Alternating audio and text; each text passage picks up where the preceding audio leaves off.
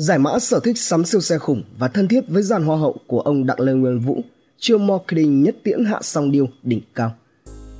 Nhắc đến các vị đại gia thì thông thường người đời vẫn hay gán với người đẹp, chân dài và hoặc tài sản có giá trị như siêu xe biệt thự. Trên bình diện đó thì có lẽ ông Đặng Lê Nguyên Vũ là một đại gia thứ thiệt. Bộ sưu tập siêu xe khủng nhất nhì Việt Nam và dàn người đẹp đình đám. Thứ nhất, về siêu xe. Bộ sưu tập siêu xe của ông Vũ thể hiện đẳng cấp chịu chơi thượng thừa mà giới chơi xe vẫn đùn là phải xếp ngang ngửa với các tay chơi xe có tiếng như Minh Nhựa, tức Phạm Trần Nhật Minh, con trai của Chủ tịch Nhựa Long Thành, hay là Cường Đô La, tức Nguyễn Quốc Cường, con trai của Chủ tịch Quốc Cường Gia Lai. Giới thạo tin dự đoán rằng ông chủ của Trung Nguyên hiện nay sở hữu gần 40 siêu xe có đủ các chủng loại. Nhiều tin đồn cho rằng vị đại gia này đã xây đến 10 gara khác nhau tại núi rừng Tây Nguyên và hai gara tại quận 2 thành phố Hồ Chí Minh chỉ để trưng bày những chiếc xe sang trọng của mình. Bộ sưu tập xe của ông Đặng Lê Nguyên Vũ có đầy đủ các thương hiệu quen thuộc như Bugatti, Ferrari, Lamborghini, Rolls-Royce, Range Rover, Aston Martin hay Bentley. Thật khó để có thể tìm thấy thương hiệu xe sang nào không nằm trong bộ sưu tập này. Không ít trong số đó là những cái tên độc nhất vô nhị tại Việt Nam. Thứ hai là về người đẹp.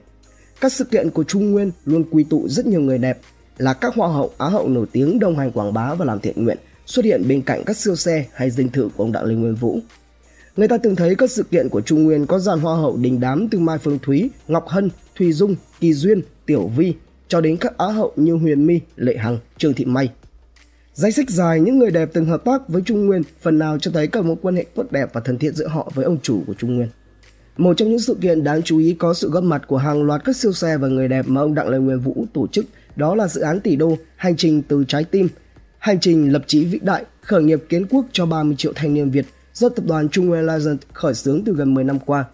Ông Vũ nuôi tham vọng dự án này sẽ giúp cho cả quốc gia cùng nhau trỗi dậy khởi nghiệp kiến quốc thông qua việc trao tặng hàng chục triệu cuốn sách quý đổi đời.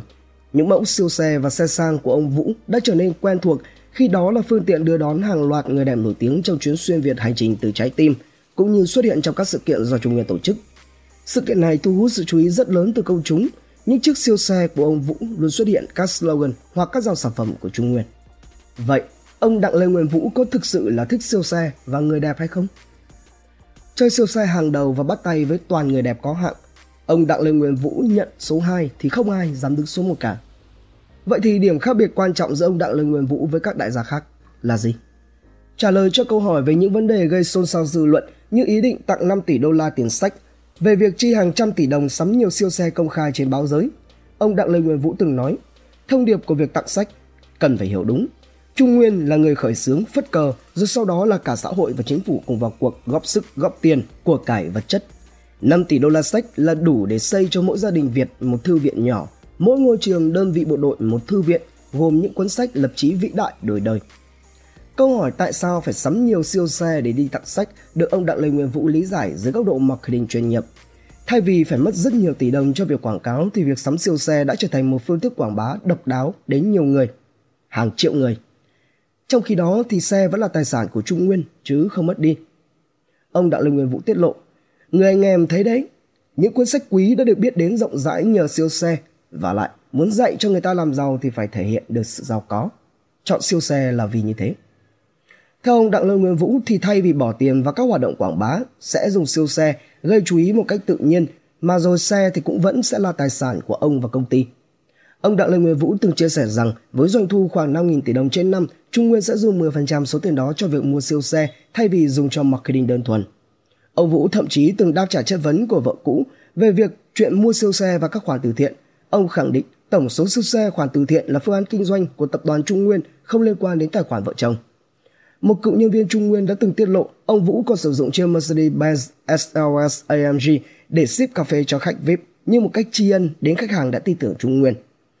Nếu như siêu xe là một công cụ marketing thì những người đẹp lại chính là đại sứ thương hiệu truyền đi thông điệp khát khao khơi dậy tinh thần khởi nghiệp phục sự quốc gia mà ông Vũ muốn truyền tải đi.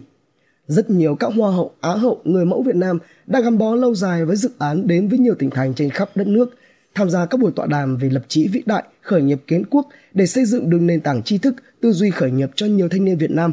Ông Vũ tin rằng bằng cách này thì người ta sẽ chú ý đến dự án khởi nghiệp và cũng nhớ đến thương hiệu Trung Nguyên. Chính Hoa hậu Ngọc Hân, một trong những người đẹp đồng hành cùng với Trung Nguyên đã có trải nghiệm khởi nghiệp thực tế cũng chia sẻ.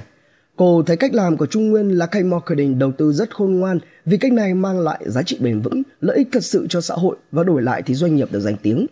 Khi mà Trung Nguyên tặng những cuốn sách này, người trẻ đổi đời họ sẽ nhớ tới tập đoàn Trung Nguyên, nhớ tới những người đã chia sẻ và truyền cảm hứng cho họ. Đó chính là cách mà Trung Nguyên ở trong lòng của công chúng, ở trong lòng người tiêu dùng. Hoa hậu Ngọc Hân cho biết, Hân thật sự rất thích cách làm truyền thông, làm kinh doanh, quảng cáo của Trung Nguyên.